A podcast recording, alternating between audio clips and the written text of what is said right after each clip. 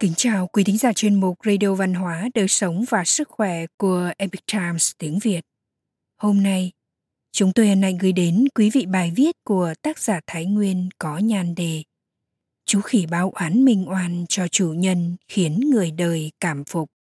Bài viết được dịch giả Minh Phương truyền ngữ từ bản gốc của Epic Times Hoa ngữ.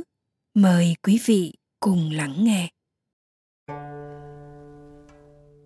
Thời xưa, người ta thường chạm khắc sư tử và voi trên cột cửa, lan can hoặc trên mái của cổng thành. Nhưng thứ sử Triều Châu lại làm một điều khác hẳn. Những hình tượng ấy được thay bằng hình chạm khắc những con khỉ. Rốt cuộc là duyên cớ gì? Vào thời nhà Thanh, có một người diễn xiếc dòng hành khất trong thành Triều Châu. Ông vốn là người dự trường tỉnh Giang Tây – vì nghèo đói nên phải lưu lạc tha hương cầu thực. Ông nuôi một chú khỉ, huấn luyện nó diễn xiếc và hành khất xin ăn sống qua ngày. Ông và chú khỉ ăn chung bát, ngủ chung giường, ngày đêm bên nhau, sống nương tựa vào nhau, vượt qua nghèo đói. Cả hai tâm ý tương thông và rất yêu thương nhau. Vài năm sau, người diễn xiếc xong tích được một chút tiền – Cả tài sản được cất trong một chiếc giường duy nhất dùng để biểu diễn. Do đó, chú khỉ bên cạnh ông ngoài đảm nhiệm diễn xiếc ra còn trở thành thần giữ của, canh giữ dương tiền cho ông. Một ngày nọ, có một tên ăn mày xấu xa đã cố ép người diễn xiếc dòng đi uống rượu. Chú khỉ lập tức tỏ ra tức giận, mặt mày hùng dữ là hét ầm ĩ Người diễn xiếc dòng trách móc chú, nhưng chú khua khoắng chỉ trò vào tên ăn mày vô lại, như thể muốn nói rằng đừng nên kết giao với kẻ xấu xa ấy. Nhưng người diễn xiếc dòng vốn thích uống rượu.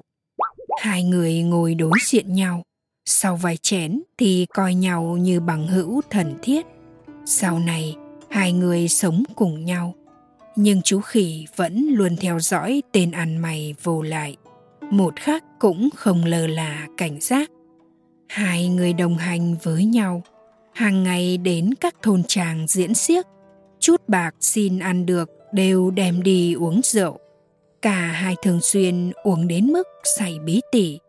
Từ đó về sau, người diễn xiếc xong cũng không còn để ra được thêm đồng nào. Một lần khi gánh xiếc dòng đi ngang qua một vùng đất hoang thì gặp phải thảm kịch bất ngờ. Nơi ấy cách thị trấn khá xa, địa hình nhấp nhô sỏi đá. Những cây cổ thụ cào chót vót, trẻ khuất cả bầu trời và ánh nắng. Hai người đang đi thì tên ăn máy xấu xa kia bất ngờ lấy trong tay áo ra một hòn đá và ném chúng vào đầu người diễn xiếc rong khiến ông ngã xuống bất tỉnh nhân sự hắn lại lấy đòn gánh đập người diễn xuất xong mấy chục phát, khiến ông chết trong tức tưởi. Chú khỉ nhân cơ hội đã cắn đứt sợi dây và leo lên ngọn cây.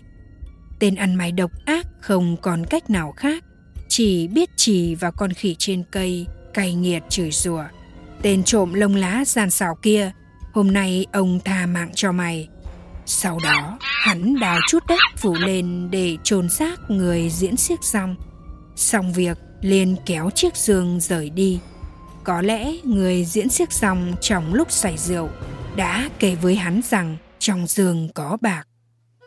Sau khi tên ăn mày độc ác bỏ đi, chú khỉ từ trên cây nhảy xuống, nằm trên gò đất nơi chôn người diễn xiếc xong mà gào khóc thảm thiết. Sau đó, nó đến một nhà dân gần đó quỳ lạy rất lâu, cúi đầu và khóc như mưa. Dân làng cho nó thức ăn, nó ăn xong lại khóc rền rỉ không ngừng. Nó lại đi đến một ngôi làng khác, làm đủ mọi động tác bi thường buồn bã. Thôn dân đều rất thương xót, không nỡ nhốt lại, mà cứ để nó đến rồi đi mãi như thế. Về sau còn khi đã theo dân làng đến Triều Châu. Những người trong thành lúc đầu lấy làm lạ trước những cử chỉ buồn thương của con khỉ. Rồi họ bắt đầu cảm thông và quan sát kỹ lưỡng hành vi của nó. Tuy vậy, không ai hiểu được chuyện gì đã xảy ra với chú khỉ. Một hôm, kiệu của quan thái thú tình cờ đi ngang qua.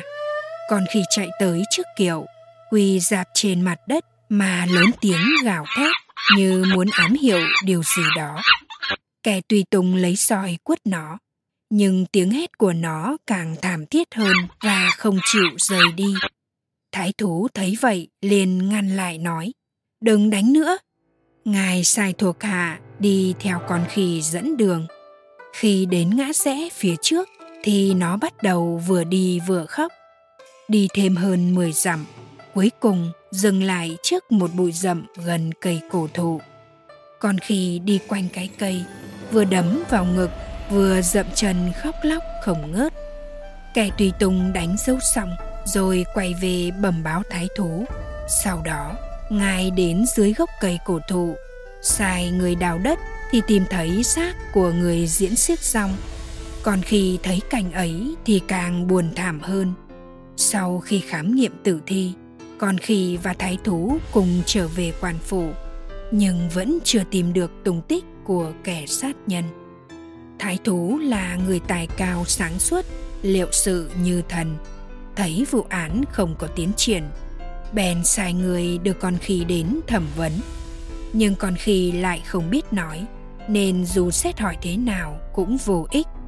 Thái thú trầm tư suy nghĩ hồi lâu rồi nói – Hoàn khiên biết kêu ai, giờ có người kêu oan lại còn xảy ra án mạng. Làm sao có thể để tên hung thủ tự tùng tự tác? Muốn cởi chuông thì phải tìm người buộc chuông. Ngài liền ra lệnh cho Tùy Tùng dẫn con khỉ đi loanh quanh tìm kiếm, hy vọng thu hoạch được thêm chút mảnh mối. Ở một nơi khác, sau khi tên ăn mày xấu xa sát hại người diễn xiếc dòng song, trong một tháng, hắn dùng số tiền trong giường để mua một con khỉ khác. Hắn lại lấy đồ trong giường để biểu diễn siếc khỉ, hành khất trong thành.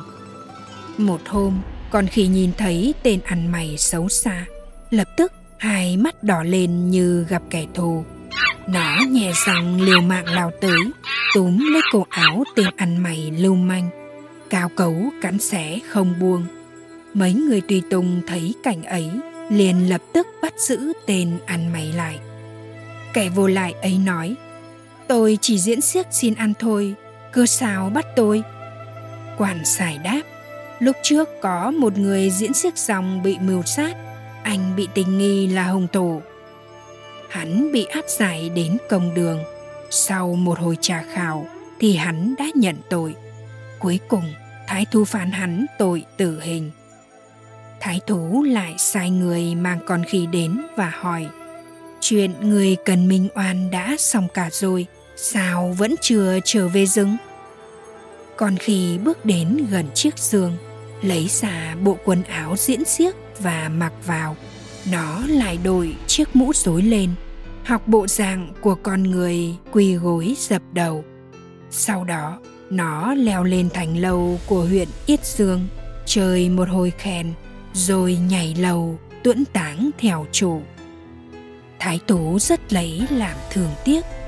Bách tính trong quận lại khen nó thông minh trung thành, bèn chôn nó dưới cổng thành ít dương. Kể từ đó, thay vì chạm khắc sư tử và voi trên lan can mái nhà cột trụ, thành triều châu đã chạm khắc hình tượng chú khỉ để biểu dương lòng trùng nghĩa của nó. Quý thính giả thân mến, chuyên mục Radio Văn hóa, Đời sống và Sức khỏe của Epic Times tiếng Việt đến đây là hết. Để đọc các bài viết khác của chúng tôi, quý vị có thể truy cập vào trang web epictimesviet.com. Cảm ơn quý vị đã lắng nghe, quan tâm và ghi danh theo dõi kênh. Mến chào tạm biệt và hẹn gặp lại quý vị trong chương trình lần sau. Kính chúc mọi điều bình an và tốt lành tới quý vị cùng người thân.